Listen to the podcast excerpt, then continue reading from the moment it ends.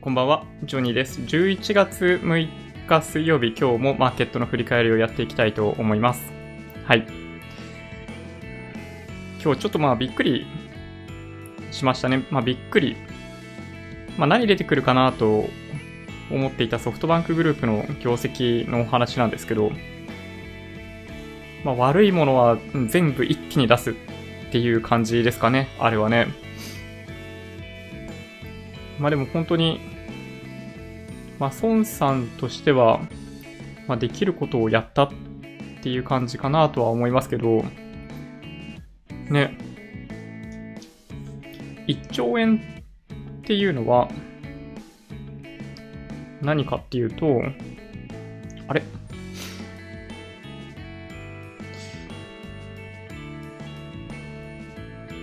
ちょっと待ってくださいね。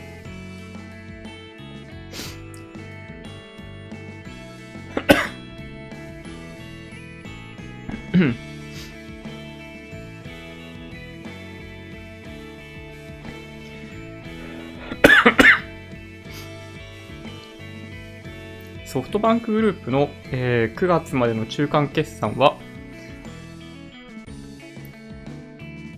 営業損益がなんとびっくりの155億赤字ですからね。これね、相当、うん、大幅に、うん、まあ悪いもの全部出した、だと思いますけどね。うん。いや、すごいですね。1兆4000億円ぐらいだった黒字で、それが一転して営業赤字なので、まあ、損出しすごいですね。なんか僕らの年末にかけて行うような損出しなんて、いわば、ね、あの、何万円とかの世界だったりするわけですけど、もう、ね、桁があまりにも違う。ちょっとね、びっくりしましたね。まあ今日はそんなソフトバンクとかのお話とかをしていきたいなと思ってたりします。はい。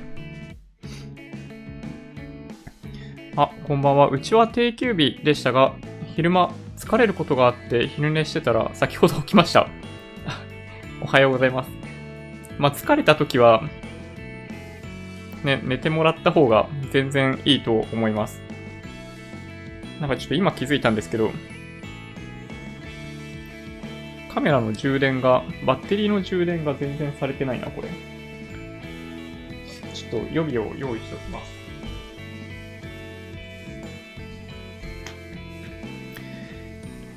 えっと、まあ、まずは、まあ、何はともあれ、マーケットから見ていきましょうかね。まあ、ソフトバンクの決算は、まあ、引け後に発表されているものなので、まあ、びっくりした人もそうでない人も、まあ、なんだろう、市場外取引というか、PTS みたいなところで取引やっている人は、まあ、どういう リアクションになってるのかよくわかんないですけど、まあ、どうでしょうね。今のタイミングで、売るっていうのもなんかどうかなと思いますけどね。うん。悪材料で尽くし感が今回の業績発表ではあるんじゃないかなという気がします。まあそういうこともあって、日経平均に まあ影響を与えているわけではないですね。で、今日は51円83銭高くなっていて、23,303円82銭となってますね。うん。まあ、プラス0.22%なので、まあ、わずかにプラスだったみたいな感じなんですけど、まあ、やっぱ、あれですね、今でも結構やっぱ売り玉溜まってんのかなっていう感じしますね。ちょっと下がってくると買い玉が入って上がってっちゃう。買い戻しが多分入って上がってっちゃってるんじゃないかなというような 感じがしますね。なんか売り方にとどめを刺すような一撃の上昇が あってもおかしくないなと思ってしまうのは僕だけでしょうか。はい。なんかね、実は、あのー、日清の J リート持ってるっていうお話してましたけど、えー実は手放しました。はい。なんかやっぱり、うん、よ、なんだろうな。自分の中で咀嚼しきれなかったというか、まあ、リート何十銘柄とかある中で、まあ、東証リート指数に連動するような形のものを、まあ、購入している、あの、まあ、中身が今一つよくわかんない、一個一個チェックしていかないといけないみたいなところもあって、で、まあ、不動産業界に、まあ、絞った投資になっているっていうのが、まあ、実情だというふうにやっぱ感じざるを得ないので、そうですね、はい。手放しました。はい。一気に全部手放しましたね。はい。まあでも、まあこんな、まあ短期間といえば短期間だったんですけど、まあなんでしょうね、後腐れなくお別れすることができましたね。はい、J リートとは。あの、まあ、パフォーマンスみたいな観点で、まあ良かったと思うんですけど、非常に良かったですよ。うん。良かったんですけど、やっぱり、その市場との乖離、市場との乖離、まあ何が高くて何が安いっていう判断をするの難しいんですけど、やっぱ長期的にずっと買い続ける自信がなかったんですよね。うん。で、そういうものを買い続けるべきなのかっていうのがあったんで、えっと、実は昨日の引けで売った感じですね。はい。まあそうですね。まあ、まあ今日、明日の動きを気にしてもしょうがないんですけど、そうですね、コメントをいただいている通りで、東証リート指数は今日マイナス1.23%になっていたので まあなんかラッキーというか、まあそういう側面はちょっとありますけど、うん、まああんま関係ないですね。まあこの後だから、リートどんどん上昇するかもしれないですけど、なんかやっぱり、まあ、J リートの、まあ、その利回りがあんまり高くない不動産っていうセクターに絞り込んでいる商品にもかかわらず、そんなに高くないっていうのがやっぱり僕の中ではずっと気になっていて、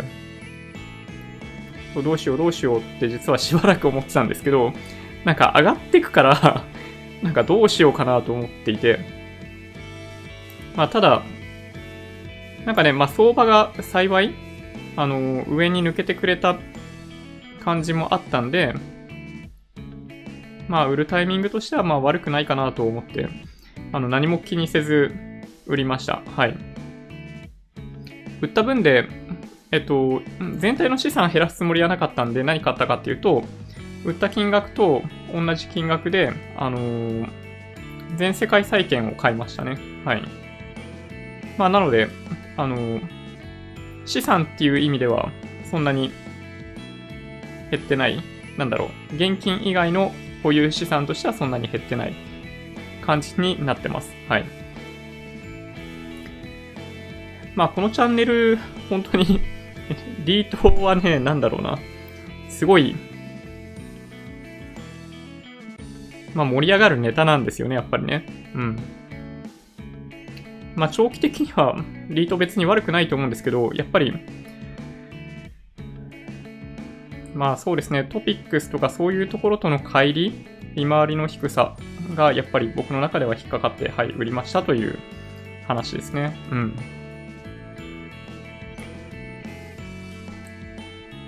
まあね、そうそう、逆張りで 行きたくなりますよね、こんな相場はね。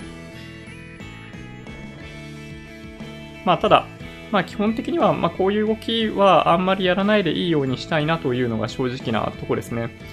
まあ年末にかけてのアセットアロケーションというか、そのリバランスの一環だというふうな認識の中で、はい、行いました。はい。ソフトバンクは出るべくして出たぐらいなんですかね。ああ、まあそうですね、きっとね。1兆円赤字 でも 資産が多いから、揺らぎはしない、しなさそうですし、何かがあっても借金が大きすぎて援助がありそうですよね。うん。あの、お金って、ね、ちょっと借りただけだと、借りた方が立場弱いですけど、すごい金額借りてると、借りてる方が立場強いですよね。うん。これもうね、間違いない。うん。まあ銀行もね、だから、潰れてもらうわけにもいかないんで、そう。まあなんとかして収益を出し続けてもらう方向で行くしかないですよね。うん。まあそれがね、まあ現実ですね。まあだから、まあ結構そのソフトバンクグループやばいんじゃないかっていうのを動画で出している方結構いらっしゃいますけど、現実的には、まああんまりそういうシナリオは描きにくいと僕は思ってますね。うん。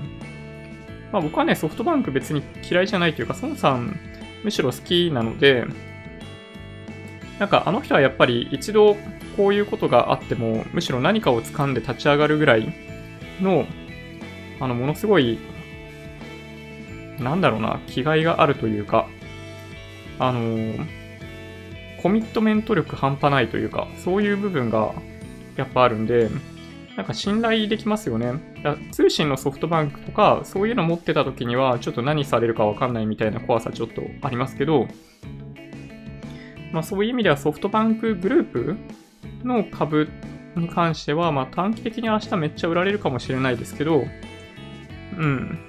まあ、まあそういうこともあるよね、みたいな感じで、まああそこの株を持ってる人は持ち続けるしかないかなという気がしますけどね。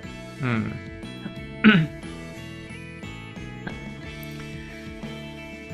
ソフトバンクには良い印象がない。かつて強引な ADSL での売り込みがあったことがある。あー、街中で売ってましたよね。パラソル、あの、掲げて持って帰ってもらうみたいなね。あの、工事しないと開通しないのに、モデム渡しちゃうっていうね。まあでも、あ、うん。まあ価格破壊を起こしたっていう意味では良かったんですけどね。それと、旧日本テレコム、現ソフトバンクテテレコムからも、やはり、うざい営業を受けた。ああいう企業体質なんでしょうか。うーん。まあ、どうでしょうね。ちょっとよくわかんないですけど、なんか営業を行う部隊っていうのは、なんか決して、その本体そのものではないっていうのもあったりするんで、まあ正直言うとね、ちょっとよくわかんないですね。街中にある携帯屋さんも、あれ、まあ、関係ないって言ったら、関係ないわけじゃないんですけど、あのいわゆるソフトバンクショップ、au ショップ、ドコモショップって、まあドコモじゃないし、au じゃないし、ソフトバンクじゃないお店じゃないですか、実態はね。あの、看板だけ掲げてるみたいな感じだったりするんで、まあちょっとね、まあどういう感じかわかんないですけど、まあただね、まあ僕の理解だと、まあどこもそんな変わんないんじゃないかなというのは思いますけどね。うん。今日のリート指数は大幅下落でしたね。うん、そうなんですよね。マイナス1.23%。なんかちょっと本当ラッキーって思っちゃいましたね。まあ短期でね、ラッキーとか言っても本当しょうもないんですけどね。はい。ちょっとね、前髪がもうちょっと短くした方がいいのかななんか、一回美容師さんにそんなに短くしなくてもいいですって言ったら、なんか毎回比較的長めにしてくれるようになって、あの、よく覚えてくれてて嬉しいっちゃ嬉しいんですけど、なんか、なんだろうな、なんか苦手なんですよね。なんか美容師さんとかに、こうしてほしいとか言うのってす、なんかすごい、なんていうのかな、恥ずかしいっていうか、まあ、めんどくさいなのか恥ずかしいなのかわかんないですけど、なんかね、ああいうのをちょっとね、上手になりたいなと、よく思いますね。これ多分ね、あの、男性あるあるなんじゃないかなという気はします。なんかそんで、毎回、まあ、前回2ヶ月前に行ったからな、みたいな感じで、まあどれぐらい切ってください、みたいな。じゃあこんぐらい切りますね、はい、みたいな。そんなやりとりでいつも済ましちゃってるっていうのが、ね、あのー本当は良くないのかもしれない。うん。ジョニーさんが売ったから、リートが大幅に下げたのか。そんぐらい影響力持ってたらね、すごいですけどね。東電、JAL みたいな。うーん、まあいろいろね、会社としては、まあそういうところは確かにありましたけど、まあソフトバンクは、ね、一応その経営が揺らぐようなことにはならないと思うので、まあ、多分大丈夫じゃないかな。何されるかわかんない。なんだ？東芝も潰れなかったので大丈夫だと思いますけどね。まあ、東芝と比べたら全然いいですよ、状況は。あの、東芝はもう何屋さんなのかわかんないみたいな状態になっちゃってたんで、あれはね、どうかと、どうかと思うというか、その後どうするつもりなんですかみたいな感じありましたけど、あの、まあ、今日、あ、孫さんのコメントらしいですけど、ね、あの、追加の出資は洗い替えだというふうに言ってたので、まあ、これまでに出資してた分は、もうなんか、捨てたみたいな感覚なのかもしれないですね。うん。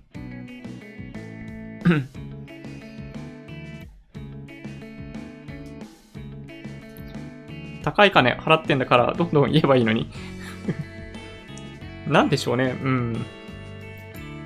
難しいな。まあ、これね、うん、男性あるあるじゃないかなという気がするんですけどね。うん。いつも全部指定してますね。ヘアワックスやスプレー使うんで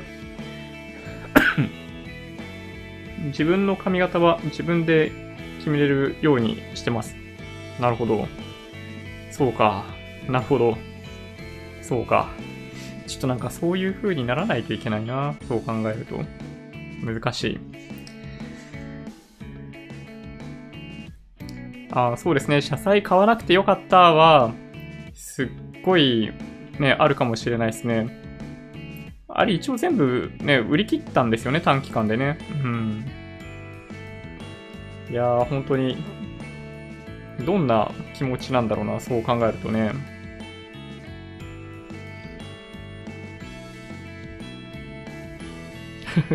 毎回数分前の話を忘れる。いや、もう忘れますよ。だんだんそういう感じになってくんですよね。しょうがないです。はい。年齢を重ねるとしょうがないですね。30年通ったとこや、座って寝てるだけで完璧な仕上がり。そこが先日廃業してて超悲しい。ああ、それは確かに。なんか失望感半端ないですよね、それね。次からどうすればいいんだろうって多分考えちゃう。レベルですよね、きっとね。ソフトバンク社債って比較的利率高いんだよな。あー、ん？そうでしたっけ？結構持ってる人多いと思います。実は俺も持ってる。あれ、どれぐらいでしたっけ？なんか、忘れちゃったな。ソフトバンク。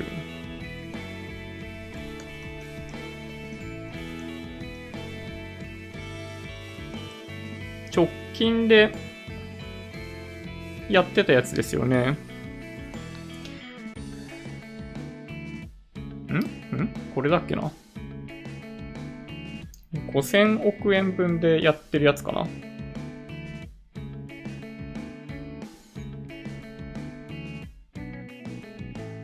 第56回無担保普通社債と57回ってやつかな？1.38%ってやつですかね。うん。まあ、どうでしょうね。まあ、ちょっとね、まあ、もうちょっと、高くってもいいんじゃないかな。利率高くってもいいんじゃないかなと僕は思ったりしますけど、うん。ね。まあ、悩ましいですね。はい。今日トピックスは、まあ、日経平均ほどではなくって、プラス0.02%で実は終わっていて、まあ、ただそれでも5日線からまだかなり高いところにいるんで、まあ、全体としてはやっぱりまだかなり強気かなというところですね。で、米ドル円の方がまあやや落ち着いているというか、今ちょうど109円ぐらいのところにいるわけですけど、まあそうですね。まあこっから110円目指すのかどうか、みたいな感じですね。うん。どうなっていくのかな、本当に。まあ為替は基本的にじりじり円安になってズドンと円高っていうのを繰り返しているので、まあ一応なんか急激に、急に動くとしたら円高方向なので、まあ、それはやっぱ気をつけないといけないですよね。円高イコール株安になるので、まあ、日本株を持っている場合には、ちょっとそういうのやっぱ気をつけておかないといけないのは間違いないかなと。リートは本当に悩ましいですよね。J リートは上がっていますけど、ボラテリティがかなり高く、同じ変動が高くても、株価は腑に落ちるのに、リートはすごく気になるのは自分だけでしょうか？ああ、でも結構ね、僕もそれに近い感情だったと思います。まあ、やっぱり、その不動産から得られる収入が、まあ、その、まあ、利回りとして、ま入ってくるわけですけど、ね、それがもし、まあ、株の、その、キャピタルゲインだったりインカムゲインよりも高くないようだと、まあ、ちょっと困るというか、そのリスクプレミアムが乗っかった状態であってほしいですよね。あの、例えば日経平均とかトピックスって全業種を含んでるんで、まあ、日本の会社の平均みたいな感じじゃないですか。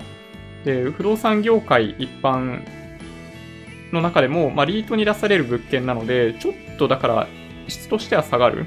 で、そういうまあ、リスクがある分だけ、そのリスクプレミアムが乗っかった利回りであってほしいんだけど、なんかそうなってないよねっていうのが、直近のそのリートの値段の高さというか、まあ問題だったかなと思います。あの、こういう価格の上がり方してますからね、こういうね。ちょっとあれはね、うん。さすがになんか持ち続けたらバチ当たるんじゃないかなと思っちゃって、はい。あの、手放しましたね。うん。シンプルなポートフォリオにやっぱりリバランスするべきかなと思って。まあ、あんまりね、売ったり買ったりしてると大体損するんで、良くないんですけど、はい、リートは、まあ、買い始めた時の動機も、ちょっと不純だったので、はい、手放しちゃいましたね。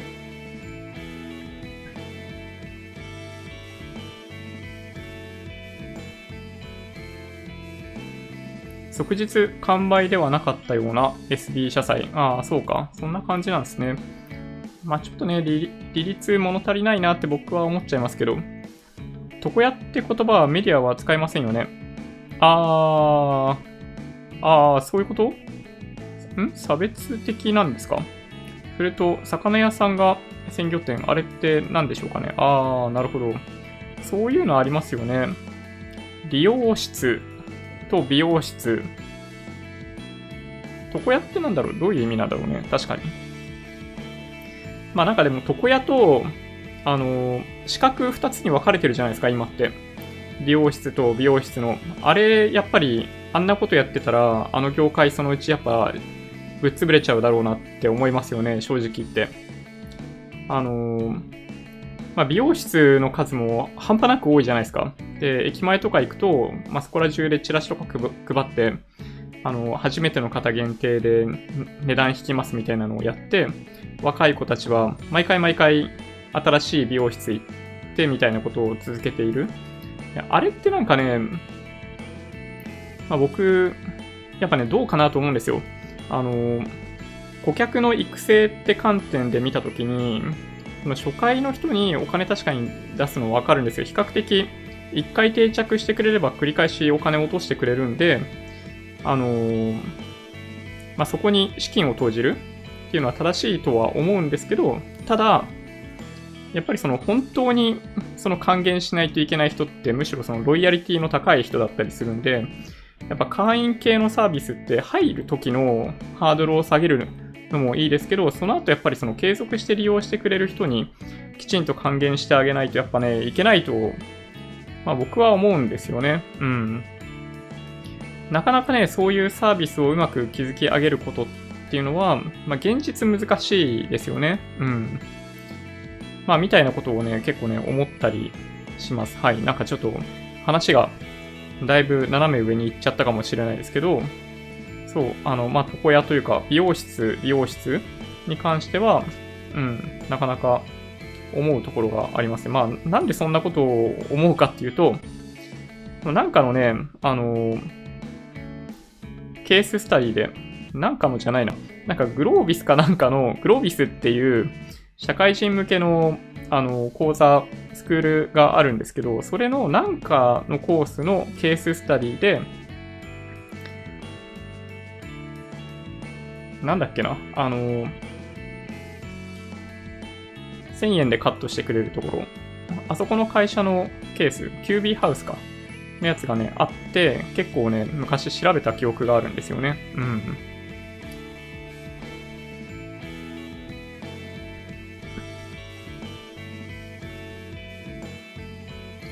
30年っていうと、軽減税率の煽りですかね。古いところが入れ替えにかかる費用がわからなくて、高額情報が多く、やめてるところが多いそうですね。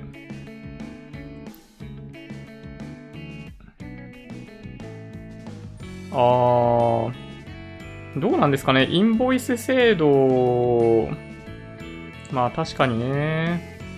なんか税金を納めるのそんな難しくなかったんですよね、これまでね。あのー、まあ、簡単に言うと払った消費税ともらった税消費税の差分を納めるっていうだけで良かったんですよね、これまではね。ただそのインボイス制度によって、例えばその仕入れをするときに支払った金額の明細にはやっぱりそのいくら分払ったか。で、その中に消費税額がいくら含まれてるか。で、そこにはなんだっけ、その登録事業者の ID とかね、そういうのがないとダメだよみたいな話になってしまっていて、あの、まあ、これまで売上いくら以下の事業者とかっていうのはその税金を納めなくってよくて、税金、税金っていうか消費税を納めなくてよかって、あの、益税状態だったんですよね。で、まあそれができなくなるっていうのは、結構その個人で経営しているような床屋さんみたいなところであればあるほど結構ダメージはあるかなと。で、経過措置が一応あるんで、ま、3年とかかけて確か切り替えていくはずだったと思うんですけど、ね、その過程でもしかすると中小の事業者っていうのは一部やっぱお店閉じてっちゃう可能性はあるかなと思いますね。はい。うん、ま、まあなんでしょうね。まあ、うん、めんどくせえなと思いますね。うん、何はともあれ、あの、まあ、インボイス制度もそうなんですけど、軽減税率をね、やめてほしいですよね。うん。とにかくね、あの、世の中を複雑にしてしまった感がありますね、軽減税率はね。うん。ソフトバンクの投資信託、昨日4%近く上がってて、楽天で値上がり1位になってました。明日値下がり1位になりそう。なるほど。ソフトバンクの投資信託っていうのがあるんですか？ソフトバンクグループファンドみたいな、そういうのかな？なるほどな まあでもなんでしょうね。まあ上がってるって結構なんか不思議な気がしますけどね。なんかもともと WeWork の問題とか、まあ他にもいくつか出資している会社の問題指摘されていたんで、ね、わざわざ業績発表直前に上がるなんて、ね、どういうことなんだろうっていう気がしますけど。誰も触れない田代正史容疑者 いやでもね、これね、あの、本当に、まあ、まあ、半分人事なのはもう、まあ当然っちゃ当然なんですけど、まあ多分ね、本当に、その状況に置かれると、誰しもがそうなっちゃうんだと思うんですよ。きっとね。そう、だから、まあそれぐらい恐ろしいものだと、やっぱ思いますね。その依存度合いがタバコとかお酒とかとはもう全く多分レベルが違うだろうなと、なんか思いますよね。うん。ね。リートを買い増し、買い増したいが高くて買いにくい。ああ、なるほど。で投資信託じゃダメですかね。まあ、みたいな選択肢もあるかなと思います。はい。証券会社の人が言ってたんですよね。ソフトバンクは財務が良くないんで、本当はもっと社債利率高くてもいいんだけどって言ってましたね。うん。でもね、それ間違いないと思いますね。あの、これは、なんだろう。まあ、昔ってソフトバンクって何屋さんかよくわかんなかったじゃないですか、多分みんな。あの、ね、なんか出版かなみたいな、なんかソフトとかおろしやってるかもしれないけど、なんか普通の人は多分わかんない。で、まあ野球があったりっていうのがあって、初めてソフトバンクって何屋さんってね、わかるようになってきて、まああっという間に、あの、ボーダフォン買収したりとかして、ものすごい身近な会社になったじゃないですか。まあその関係もあって、まあ、比較的、なんだろう、購入しやすい銘柄の一つかなという気はするんですよね。株にしても、債券にしても、あの、何にしても。なので、まあ、ある種やっぱそういうメリットを最大限、まあ、利用して、まあ、社債を発行しているとは思いますね。あの利率で買ってもらえるっていうのは、そのソフトバンクの知名度とかがない限りは、ちょっと難しいんじゃないかなという気がします。なんか格付けとかも結構低いですよね、確かね。うん。そう、だから、なんか普通に考えたらね、そうだな、やっぱ3%とか言ってないと、ね、買うのはどうかなと思うんですけどね。うん。まあでもね、まあ、さっき言ったようにソフトバンク硬いっちゃ硬いですよ。もう国は多分潰せないし、銀行とソフトバンク、ね、一連卓勝みたいな状態にあったりするんで、まあそういう意味ではね、あの確実にあの1.38%はいける 可能性が高いんじゃないかなという気がします。はい。孫さんは投資家っていうより博打打ち。まあでもそうですね。はい。今回の WeWork の件にしても値段釣り上げたのも孫さん自身みたいだし。まあ、孫さんは、まあ6割7割いけると思ったものに勝負に行くっていうことなので、ね、うん。まあ、勝負師なのは間違いないですね。うん。まあでもやっぱり勝負強いと思いますけどね。なんか決して手を抜かないし、ちゃんと EXIT までやりきるっていうところがやっぱすごいとこだと思いますね。まあスプリントはいい例だと思うんですよね。うん。なんか最初から あれは大丈夫かと言われながらも、なんだかんだ言って最後、あの T モバイルにまあ合併されるみたいな形で EXIT しようとしてるんで、ね、うん、まあすごいなと僕は思いますけどね。ここで達郎正史に触れてどうするのか。まあ時事ネタに過ぎないですからね。今日の晩ご飯、何食べたのか。うーんと、鮭の、鮭の、ん？サーモンカツみたいなやつ だったかなはい。を食べました。まあそうですね。はい。お昼ご飯。お昼ご飯は、えっと、やばいね。茶色いものばっかり食べてるな、そう言われると。お昼は、まあ、今日唐揚げ食べてましたね。うん。覚えてますね。はい。うちのお客の美容院経営、先日廃業してトマトジュース工場に就職。おー、なんかすごいですね、そのね。なるほど。なんか美容室、美容院って、実はその固定客を捕まえると、なんかまあまあやっていけるらしいんですよね。その毎日何人か来るぐらいの顧客っていうのをしっかり確保できると、まあいいらしくて、なんか地方の駅とかでもね、しっかりあるじゃないですか。あの髪を切るって絶対必要なので、なんかね、そういうのもあって、あ、ちょっとなんか、カメラのバッテリーが切れたので、一瞬ノーシグナルになっちゃうかも。多分、音声だけが はい。バッテリー切り替えました。うん、なんだっけあ、そうそう。廃業してトマトジュース。ね。まあね、うん。まあ、ちっちゃいお店が多いんですよね、本当に。美容院、美容室って。ね、ちょっと今後どういう風になっていくのかっていうのは気になりますね。まあでもそうなんですね。あの、まあ、事業経営者からサラリーマンになったってことですかね。トマトジュース工場に就職。なるほど。リートは長期投資には向かないんで正解だと思いますよ。僕もここ1ヶ月は、え調整期だと思ってるんでちょっと悩んでます。年内に理覚するか、オリンピックまで様子見るか。うん。やっぱみんな悩みますよね、これね。床屋さん、利用師さんは不足しているようですが、利用師は余ってるようです。手が荒れて辞めてしまう女性が多い。ああ、なるほど。髭剃らなくても良いってお客にそういう人が入ってくれないかなって床屋さんが言ってました。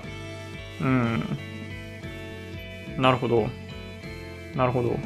なんかね、やっぱ、うん、あの資格はちょっとマージ、マージした方がいいって思うんですけどね。うん。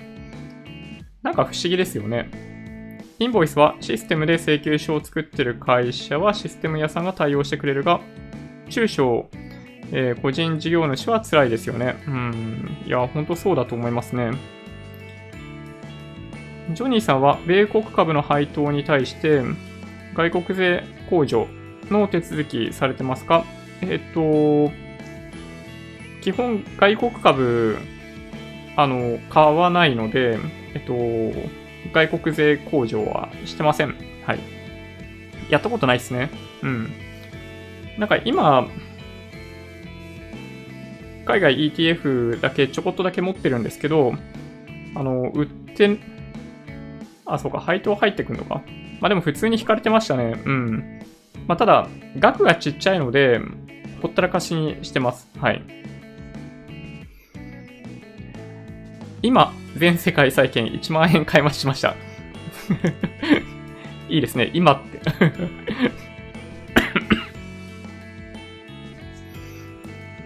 ジョニーさんはいつも一つ一つのコメントに正面向き合って返信されているところ本当に尊敬します。えいえ、ありがとうございます。あまり無理されない程度にしてください。あ、ありがとうございます。はい。先日からジョニーさんのガジェットポチ見て物欲マックスになって僕も、お？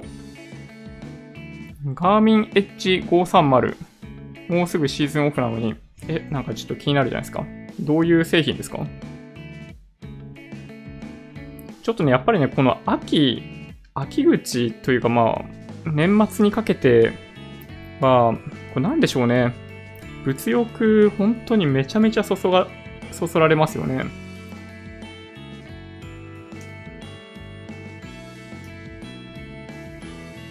ああ、これなんか、なるほど。ガーミン H530。GPS サイクルコンピューター。へえ。あー、これ勾配とかも出るんですね。なるほど。成果を見える化するってことですね。なるほど。そうか。あれですよね。バイク用ってことですよね。バイクっていうのはその自転車用？なるほどないいですね。なんか、ほんとね、なんか年末にかけて買い物したくなっちゃうの、何なんでしょうね、これね。ソフトバンクは、ゲーム出版強かったですよ。はい。ソフトバンクパブリッシングですよね。かつてエロゲーの取り扱いみたいなものもやってたんですよね。そうなんだ。知り合いが NEC インターチャンネルっていうゲーム制作会社にいました。そういうゲーム流通強かったんですよ。かつての業態は僕は覚えてます。あー、そうなんですね。なるほど。なるほどな。うーん。まあソフトバンクはね、まあもともと、まあ向こうの情報を入ってくるようにみたいな感じで、確か、なんか出版やり始めたんだっけ？あれ？どうだったっけな？ちょっとなんかアップルの話と被っちゃってるかな。まあでもね、本当に、うん、どんどん買収をしながら拡大を繰り返しているソフトバンク。朝ごはんは、はい、食べてないですね。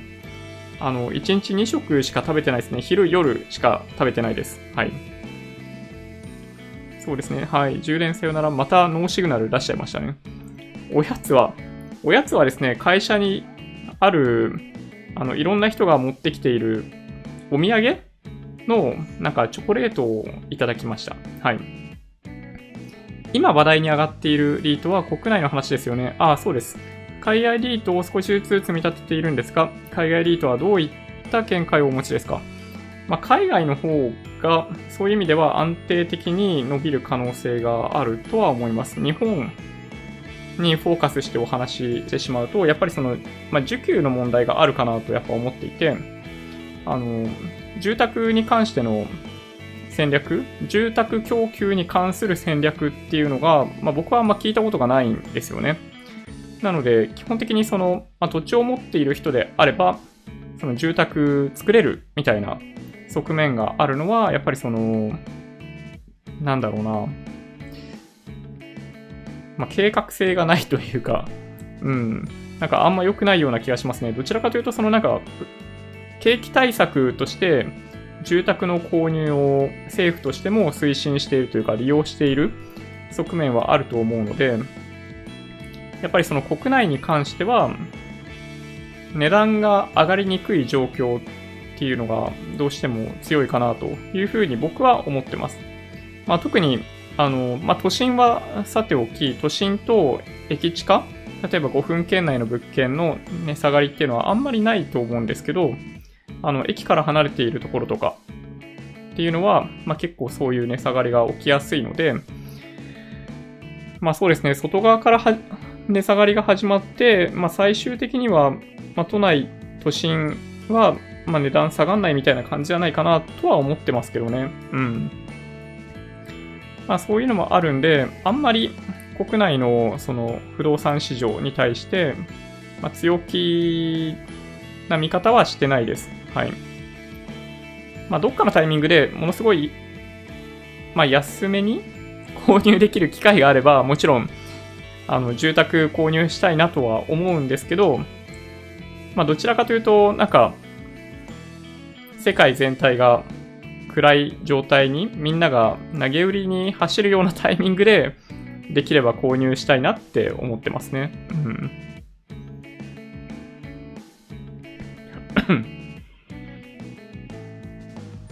まあ、海外の方がね、安定的に上昇してるんですけど、まあ、サブプライムローンの時とかはやっぱり、その、もともと持っていたその住宅価格の上昇から一気に乖離してっちゃったみたいな部分もあったんで、まあ、気をつけないといけないのは、まあ、国内だけではないかなとは思いますけどね。うん。リートインデックスは毎回持ち続けていればよかったと後悔するから今回もキープしようか。すごく迷う。うん。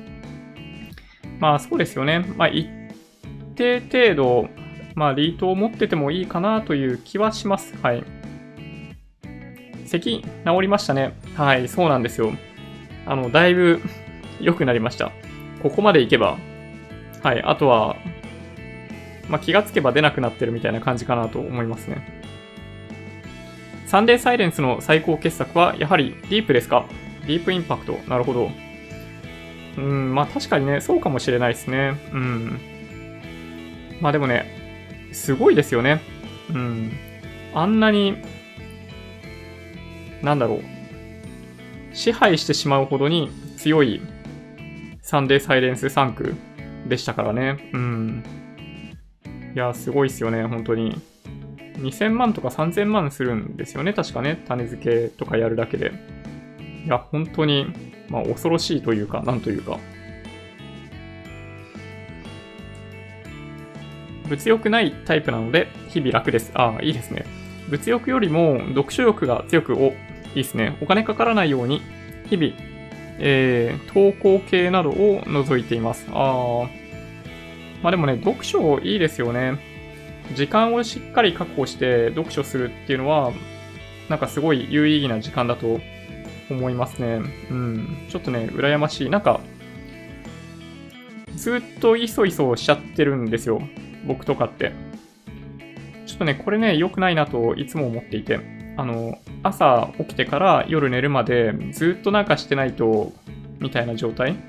本当はね、だから、ね、一日集中してそういう時間を確保するみたいなのがね、重要だと思います。まあ、3連休の3日目、本当に珍しく、あの日はね、だから外出もせずに、なんかひたすら、あの、本を読んでましたね。うん。まあでもね、すごい良かったと思ってます。左のクローゼットがいつも開いてますが、換気のためですか？えー、っとですね、換気のためではないんですけど、あの、まあ、いつもそこにかけて、そこから取り出すっていうのを繰り返すので、はい、開けっぱなしになってます。うん。あの、ただの武将ですね。はい。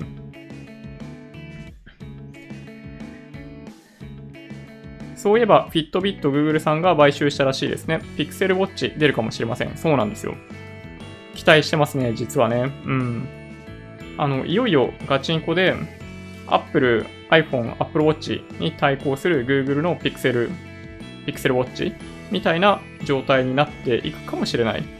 なんかやっぱね、あの、Pixel 4を出てよくわかりますけど、まあ今でこそすごい完成度高い携帯に仕上がっているっていうふうに思うんですけど、やっぱね、一から作ったら大変ですよね、追いつくの。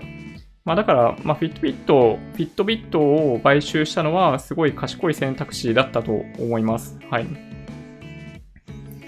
体脂肪率は、どんぐらいかな？今、最近あんま測ってないんでわかんないですけど、昔はなんか15とかだったかな？昔っていうかちょっと前ですけど、学生時代はちょっとやばいぐらい体脂肪率低くって、うん、10%なかったですね、あの頃は。めちゃめちゃ痩せてましたね。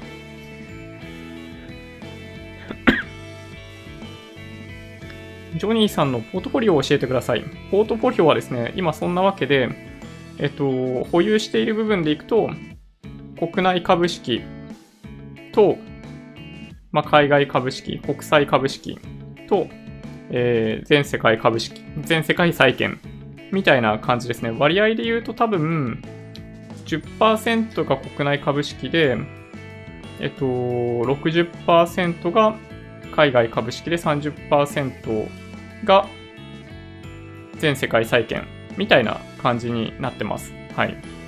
どうですかね？参考になりますかね？1日2食って現代だと結構良かったりしますね。現在の食生活状況ならば3食は糖尿病になりやすくまた1日12時間ほどの絶食状況も良いという研究結果も出始めてましたね。うん。なんかね、僕もね、そう聞きますね。なんか朝ごはん食べた方がいいっていうのは、昔結構、なんか、よくわかんないけど言われていたみたいな感じで、なんか実は朝ごはん食べなくっても大丈夫らしいんですよね。うん。やっぱりその、最初にエネルギーとして利用されるのものは、その直近で食べたものとかからエネルギー利用されていって、その空腹の時間帯にやっぱりその余分な脂肪とかの燃焼が始まるみたいなのもあるんで、なんかその12時間とかある程度期間を空けた時間とかがないとみたいな話をなんか僕もね、どっかで聞いたことがありますね。まあ、ただなんかその朝何にも食べてないとフラフラするみたいなタイプの方は多分ね、ちゃんと食べた方がいい。あの僕はね、もう全然食べなくって平気なんですよ、そういう意味でいくと。なので、まあ、全然っていうのはその2時3時とかまで、まあ、朝からずっと食べてなくても平気なんで、そう、1日2食にしてますね。うん。英語は得意ですか？英語は得意じゃないですね、正直言って。はい。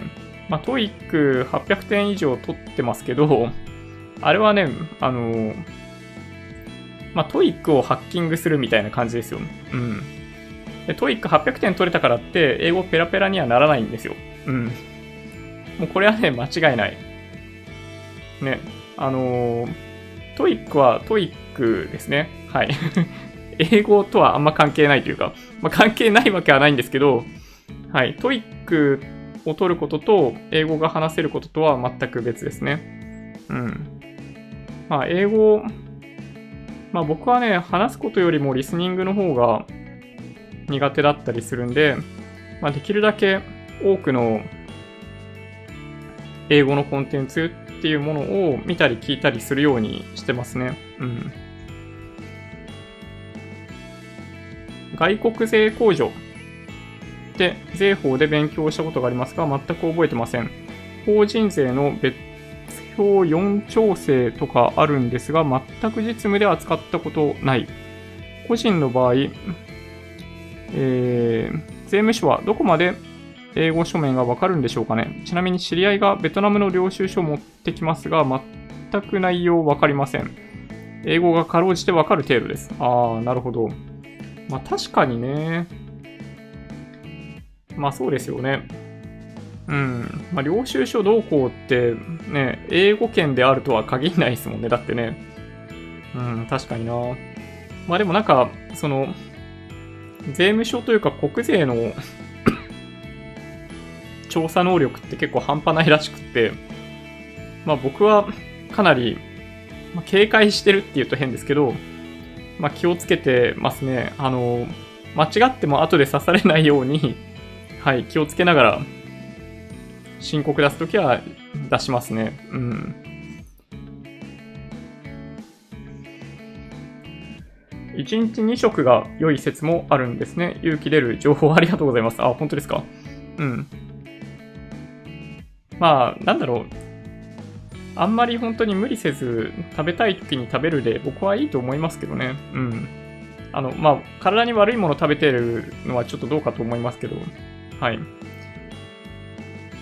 ロードバイクだと、えー、なんて読むのかな ?Swift っていうのかな？自宅用サイクリングシミュレーターとか楽しそうですよね。ああ、そういうのがあるんだ。なんか、あれですか？映像とか出るようなやつですかね。いや、すごいな、なんかこれ。ビデオゲームって書いてあるぐらいですね。なるほど。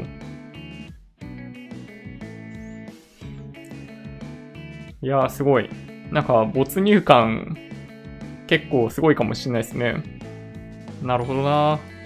なんか、僕たちはこんな世界にまで、すでに来ちゃってるんですね。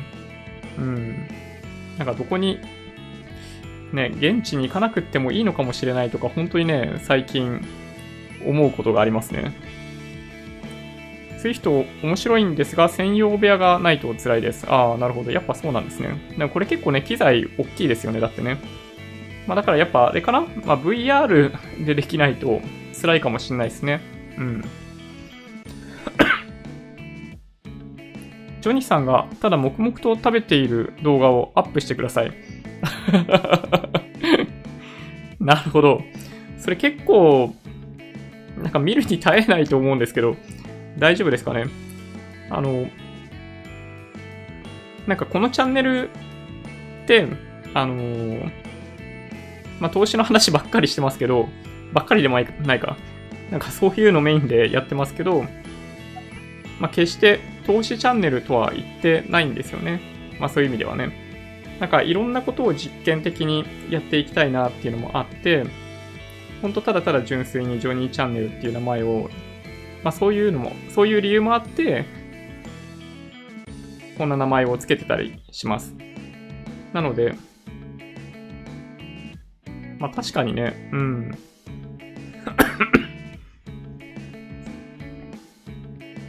まあなかなか取る機会ないですけどね、取りやすいお店と取りにくいお店とかもあったりするんで、まあ、ちょっとね、悩ましいですね。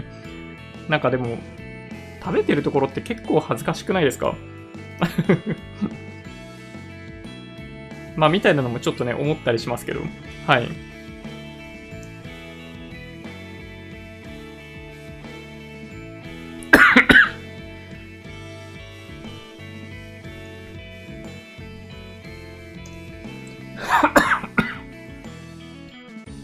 はい。最近、えー、すいません。最近、正直、松重豊さんの年齢ではきついなって思うようになってきました。あー、そういうこと？を映像的に？とかっていうことですか、まあ、孤独のグルメって、あれ、今でもやってます？なんか結構、そうか。シーズンいくつとかね、結構やってましたもんね。あの、孤独のグルメとか、花のズボラ飯とか、あれ実は原作一緒って知ってました？なんかね、そう、いくつかのやっぱグルメ系漫画には、あの、共通している部分があって、そう、あれね、なかなか、なんか面白いなと思ったんですよね。何だったかな？えー、っと、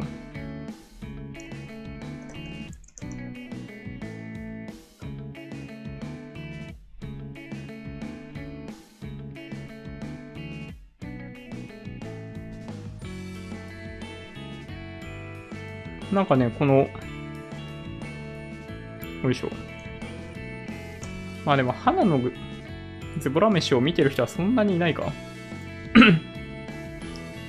多分ね、あの映像でも見たことある人結構いるんじゃないかなと思うんですけど、久住正幸さんっていう人が、えっと、まあ、漫画の原作になっていて、でね、孤独のグルメもそうなんですけど、作品リスト。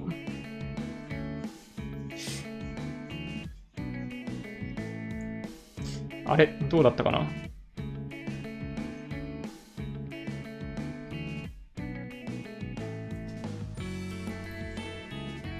えっと、そうそう、えっと、花のズボラ飯でしょ？あと、なんだ、この荒野のグルメって、これ、これもね、結構よく積まれてるの見ますね。あ、まあでもそんなもんじゃそんなもんか。なんかそんなにいっぱいあるわけじゃないか。なんか、比較的なんかそういうイメージがあったんですよね。なんかグルメ漫画といえばみたいなイメージがあったんですけど、ね、あの、花のズボラ飯も昔実写で、あの、やってたみたいで、うん。いいですよね。うん。なんかグルメ系はね、非常にいいなと思ったりします。今日お客様で60歳のおじいさんが携帯でソフトバンクグループを信用で1100株買う瞬間を見てしまった。なるほど。なるほど。あの、勝負してたんですね、その方ね、きっとね。うん。すごい、60歳になっても、ね、人勝負してるわけですね。うん。まあ、きっと楽しいんだろうな、そういうのね。うん。まあだからね、やっぱいくつになっても、まあインデックス投資楽しいんですけど、ね、インデックス投資しながらも、なんかね、こういうのを楽しめたらいいなとよく思いますね。親が買った、えー、地下鉄徒歩2分のマンション。おお、すごいですね。4年住んだけど、えー、有利に売却できたんで、駅地下いいですね。うん。そうそう、僕もね、そう思います。なんか、やっぱりね、あのーまあ、人口減ってくし、うん、空き家増えてるし、住宅の供給減ってないし、はい。あの、取捨選択されるようになってくんですよ。不動産って。だから、あの、値上がり圧力っていうのはやっぱね、どんどん低くなる中で、駅地下ですよ、やっぱり、そういう意味ではね。安心して比較的買える。まあ、とはいえ、やっぱりその、駅地下だから何でも買っていいかって言われるとそんなことなくって、あの、新築とかだとその新築プレミアムとかでその2割3割とか下手すると乗っかっちゃってたりするんで、気をつけないといけないわけですけど、まあ、比較的適正な価格でもしね、駅地下が購入できるんだとしたら、まあ、僕は結構いい選択肢だと思いますね。確かに国内のリート売却タイミング悩みますよね。でも私の場合、えー、利益出てるから確定申告で税金のことを考えると年越そうか迷ってます。はい、わかります。なんかね、そういう人が多いんじゃないかなと思って 早めに手放しました、実は。はい。メルカリって利用してますか？はい、メルカリ利用してますよ。あの、直近だと、あの、ソニーのイヤホンを、あの、出してました。はい。すいません、失礼しました。そう、やっぱりね、あのー、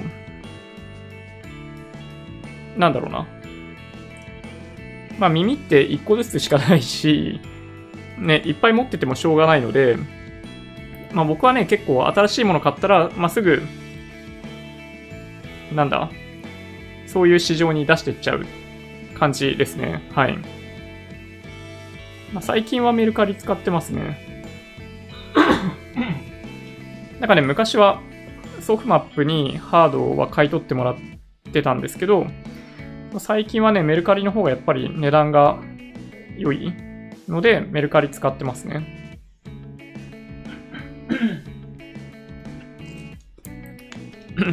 生放送でも開けたままとはあざとい。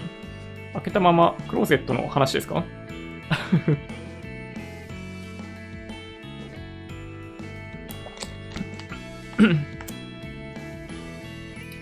長年 Apple 信者だったんですが、Google に回収し始めました。あ、でもね、それ分かりますよ。僕も半分そうですね。うん。あの、Google 大好きですね。やっぱりその、思想とかそういうのも含めて、あの、宗教がかってるかもしれないですよね。うん。そう、Google 教に入信してます、僕も。あの、Google で大体メールとかもやり取りしてるんですよ。その Gmail っていうよりかは、なんだっけ Google Apps っていう、まあ、法人向けのサービスがあって、昔ね、無料だったんですよ。個人が利用する場合って。で、そこに、あの、自分のドメイン登録して、あの、自分専用のアドレスを使ってますね。うん。なんかね、ドメイン取るのって実はむちゃくちゃ安いんですよ。で、ISP とかどこを使ったとしても、そのアドレス変わることはないので、あのね、僕はそのドメイン取って、そのアドレスを、な、高級的にメアドとして使うっていうのをいろんな人に勧めてますね。うん。まあ Gmail でもいいのかもしれないですけどね。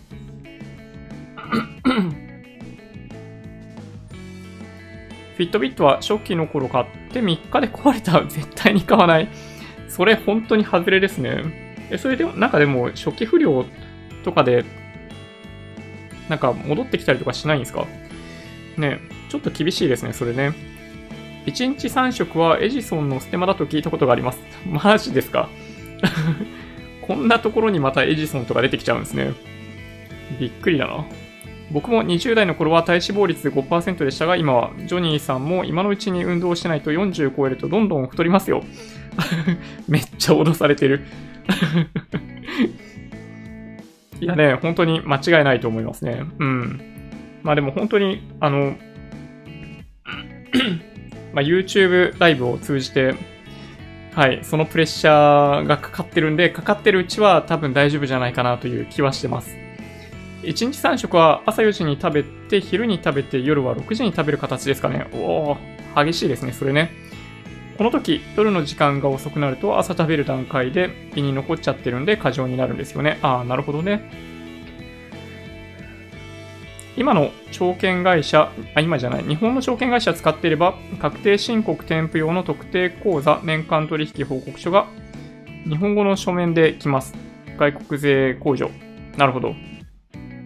なるほど。まあ、それで簡単に一応申告できるってことですね。うん。両学長が高配当投資進めてます。インデックスやりながら取り崩せばいいと思うんだが、うん、僕もそう思うんですよね。はい。あの、100% agree ですね。なんか高配当ってなった時点で選択肢が限られちゃうっていうのが、あの、高配当銘柄投資のデメリットだと思いますね。うん。そう、なので、まあ、海外 ETF でも高配当銘柄すごい人気あるわけですけど、僕はやっぱね、基本的には再投資。で、その、まあ、キャッシュが必要であれば、その分解約するでいいと思います。だって、ね、買い付け解約手数料無料なんだから、ね。まあ僕はそれがいいと思いますね。福利効果とかも考えると、そう、基本はそっちだと思いますね。まあ、好みだとは思うんで、ね、まあ、どっちでもいいのかもしれないけど。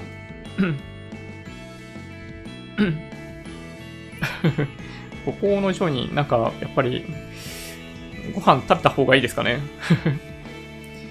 ジョニーチャンネルは同じ会社の人も見たりしてるんですかえっと、見られてますね。うん。ちょっとやっぱり、そうですね、ここまで、チャンネル登録者数、視聴回数伸びると、やっぱいろんな人の目に入るらしくって 社内で結構言われますね。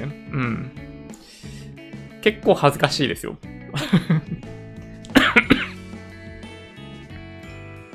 あの、1万人行くまでは、もう本当に内緒にしてようと思ってたんですよ。チャンネル登録者数1万人行くまでは。で、だったんですけど、いつからだったかな？なんかね、3000人とか行ったぐらいから、ちょこちょこ、社内で、見たよって いう話をされるようになって、なんかもう今では、なんか相当知られてしまってますね。うん。なんか、そういう相談をされてしまうぐらいのレベルなんで、まあ、若干悩ましいとこはありますけど、はい。はい、見ていただいてます。まあそういう意味ではね、あの、すごい嬉しいですよ。あの、みんな前向きにすごい声かけてくれるんで、はい。純粋に喜んでますね。はい。Swift、真面目にやるなら自転車以外の機材で最低15万ぐらい。PC 除く。負荷をシーンに合わせて可変させるなら20万円ぐらい以上かかる。めちゃめちゃ高価な そうか。高いな、やっぱり。まあでもそういうことですよね。まあシミュレーターですもんね。うん。なんかドライビングシミュレーターとかもすっごい高いですよね。うん。そう、だからね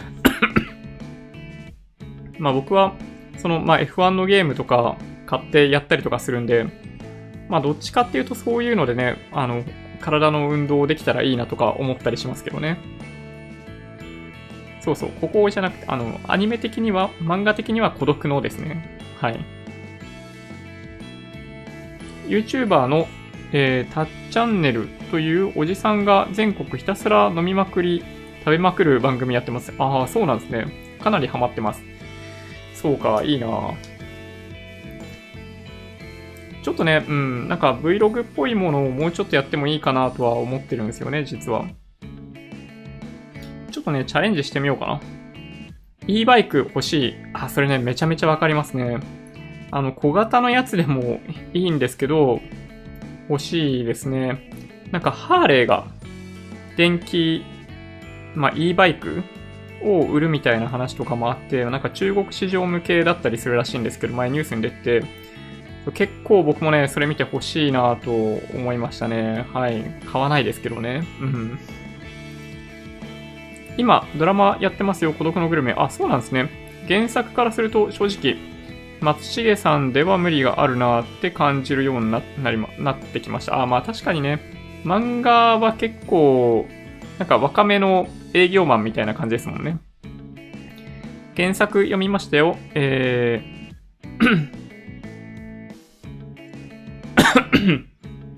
原作読みましたよ。くすみさんですよね。ちなみに、忘却の幸子の、えー、高畑美月さんですか？は、えー、呼び方合ってるかな？あの女優さんですよね。個人的に好きでした。あー、なるほど。忘却の幸子って実写ああるんですね。へえ、そうなんだ。知らなかった。なんかグルメ系漫画は実写しやすい感じしますよね。うん。咳もまだたまに出るんですね。そうなんですよ。あの、なんかね、配信前にね、あの、くしゃみの波があるんですよ。あの、お風呂から出た後に、多分なんかその温度差とかで鼻が刺激されて、くしゃみが出るっていうのがあるんですよね。はい。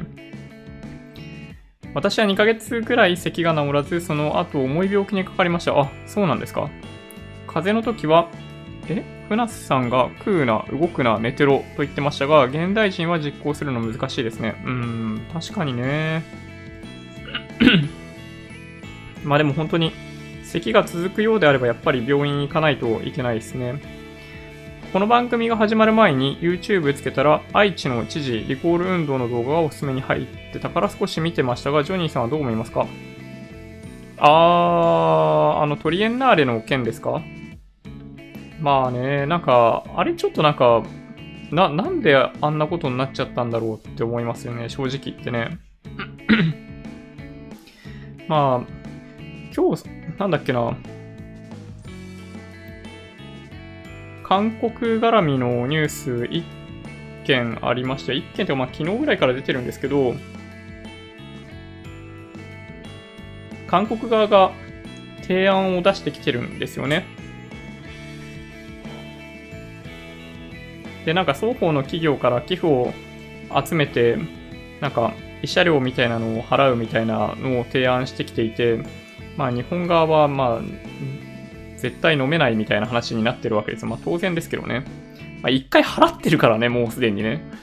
うん。もう一回、なんかそういうことするのちょっとやめてよみたいな感じなんですけど、あの、まあ、それに対して、まあ、そういう提案をしてきた中、中国じゃない、えっと、韓国の国会議長が、えっと、さらに韓国国内側の市民団体がさらにそれに対して反対の声を出すという、なんか、ちょっとね、意味不明な動きになってたりするんですよね。うん。まあなんだろうな、その政治的プロパガンダみたいなものも、その愛知トリエンナーレの件とかではあったりするんで、まあね、普通に考えて、まあ、だからあれですよ、NHK とかもある種そうだと思うんですよ。その半分民間、半分公共放送みたいな側面あるじゃないですか。だから、まあ国の意に反するような内容っていうのはある程度、なんだろうな、まあ難しいんですけど、なんか事実と反するようなことを放送するみたいなのは、だから NHK だったとしても、だからやめてほしくって、ね、なんだっけ。そうそう、愛知県、愛知県の知事、リコール運動ね。うん。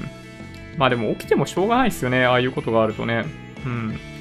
という気はします。はい。私は車の自動運転の可能性にかけて、郊外の中古物件を考えてます。ああ、なるほど。なんか3日ぐらい前に Waymo のニュース出てたのを気づいた方いらっしゃいます？あの、アルファベット参加の Waymo が、えっと、どこだっけな？カリフォルニア、フェニックスかなんかで、やってるんですよね。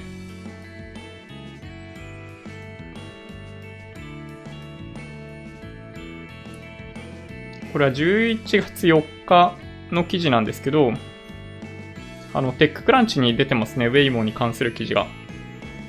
で、本当に無人なんですよ。なんかね、これはね、衝撃的。うん。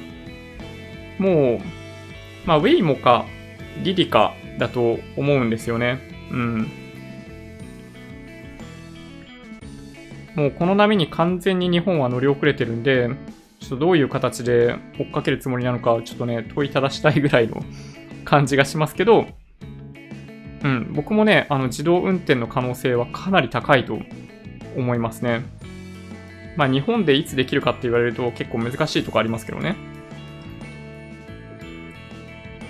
あ、そうですね。自動運転絡みでいくとなんか最近、どこだっけな？ウーバーかどっかが自動運転の実験の過程で起きた事故に関してのレポートとかも上げてましたね。確か。そう、あれもね、ちょっと後で読もうかなと思って、なんかどっか行っちゃったな。イデコニーサ始めるにあたり YouTuber 検索してこのチャンネル見つけました。あありがとうございます。まだまだ、まだまだ。私にはレベルが高すぎますが、投資信託の積み立ても始めてみようと思います。かなり背中を押されてます。おお、なるほど。まあ、早い、早めの段階で始められると特に、あのー、まあ、所得税を払っているサラリーマンとかの方にとっては、まあ、イデコ確定拠出年金は節税効果も高いので、すごいおすすめですよ。フィットビットは、フィットビットは国内の代理店の対応がダメダメらしかったので、Google 扱いになるのは嬉しい人もいるかもしれません。なるほど。いいですね。うん。何ですか？イケメンだから隠れても無駄ですよ。なんか僕、ちょっとね、あ、そう、今日ね、一個思い出しました。あの、も,、まあ、もしかしたら見ていただいてるかもしれないですけど、あの、今日初めて街中で一人に声かけていただきましたね。はい。あの、本当になんか見てますっていう感じで、あの、応援してますみたいな感じで声かけていただいて、はい。いや、もうちょっとね、びっくりしました。はい。あの、ただ、なんか、チャンネル登録数1万人って言っても、あの、まあ、日本の人口って1億人とかいるわけだから、1万人に1人ぐらいしかいないわけですよ。そう、だからね、絶対そんなことって起きないだろうなと、はい、思っていただけに、ものすごい、あの、普通にちょっと驚いて、驚いたがゆえになんか、ね、あんまりいいリアクションできてなかったかもしれないなと 思ってしまいました。インデックス投資の再配分って何が再配分されるんですか？口数、お金。えっと、配当ですね。うん。分配金が再投資されるみたいな感じです。はい。という理解です、僕は。うん。マネーカレッジの方の考えとかはどう思いますか？マネーカレッジ、ん？マネーカレッジってなんだっけ？そのマネーセンスだっけ？ですかねえー、っと、あ、そうですね。マネーセンスカレッジですよね。あの、なんか2人が喋っている、あの、チャンネルですよね。あの、ほぼほぼ同意できますね。なんか、ちょっと前に、なんかおすすめに出てきていて、なんか僕もね、いくつか見たんですけど、あの、すごいなと思いました。うん。あの人、ね、さすがですよね。本業だからっていう話もその時ありましたけど、ね、言葉が出てくる 出てくる。ね、しっかり、まあ、エビデンス持って話しているような感じが していてすごいなと思いました。はい。ああ、そうですね。そろそろな時間かな。食事は昔良かった論ってありましたけど、かつては味噌はものすごい塩辛かったらしい。今のような、えー、工房を使った味わい深いものではなかったようです。まあ、保存食としてあったんですよね、きっとね。そう、塩分高い。だから単純には昔は良かったわけではないんですよ。今のカロリーだと1日3食は血糖値上がっちゃうようです。もう少しカロリー下げた食事がいいですね。うん。まあ、昔はやっぱりその食事食べ物の保存をするために、まあ、塩漬けしたりみたいなのがやっぱ一般的だったんで、あの、塩分が減ってきたっていうことが最大のその、まあ、寿命が伸びたことの理由だと言われてたりしますよね、実はね。うん。まあそんな感じかな。はい。あ、土屋さん、本当にいつもありがとうございます。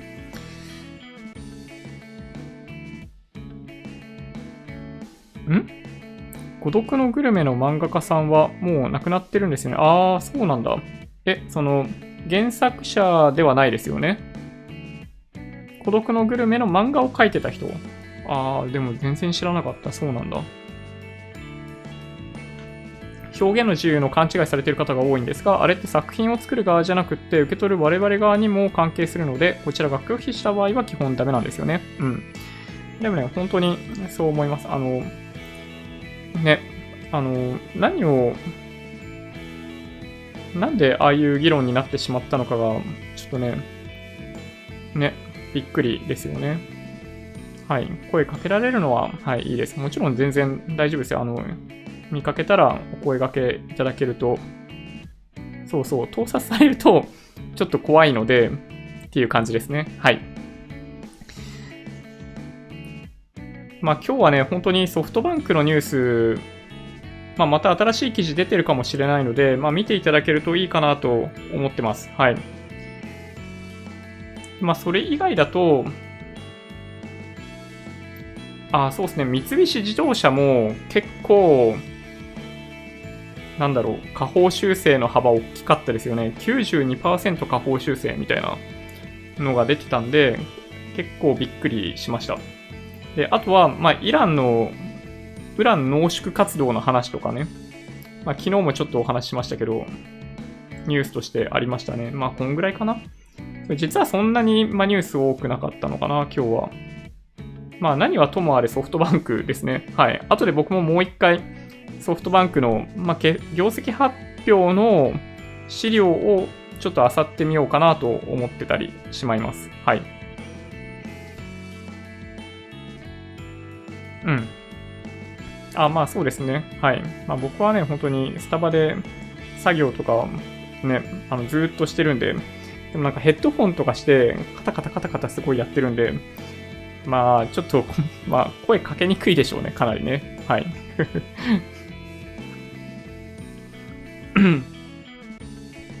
Twitter、Instagram のアカウントもあるんで、もしよろしければフォローお願いします。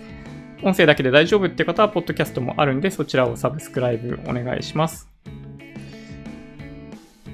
もし今日の動画が良かったって方は、ぜひ高評価ボタンをお願いします。合わせてチャンネル登録していただけると嬉しいです。それでは、ご視聴ありがとうございました。バイバイ。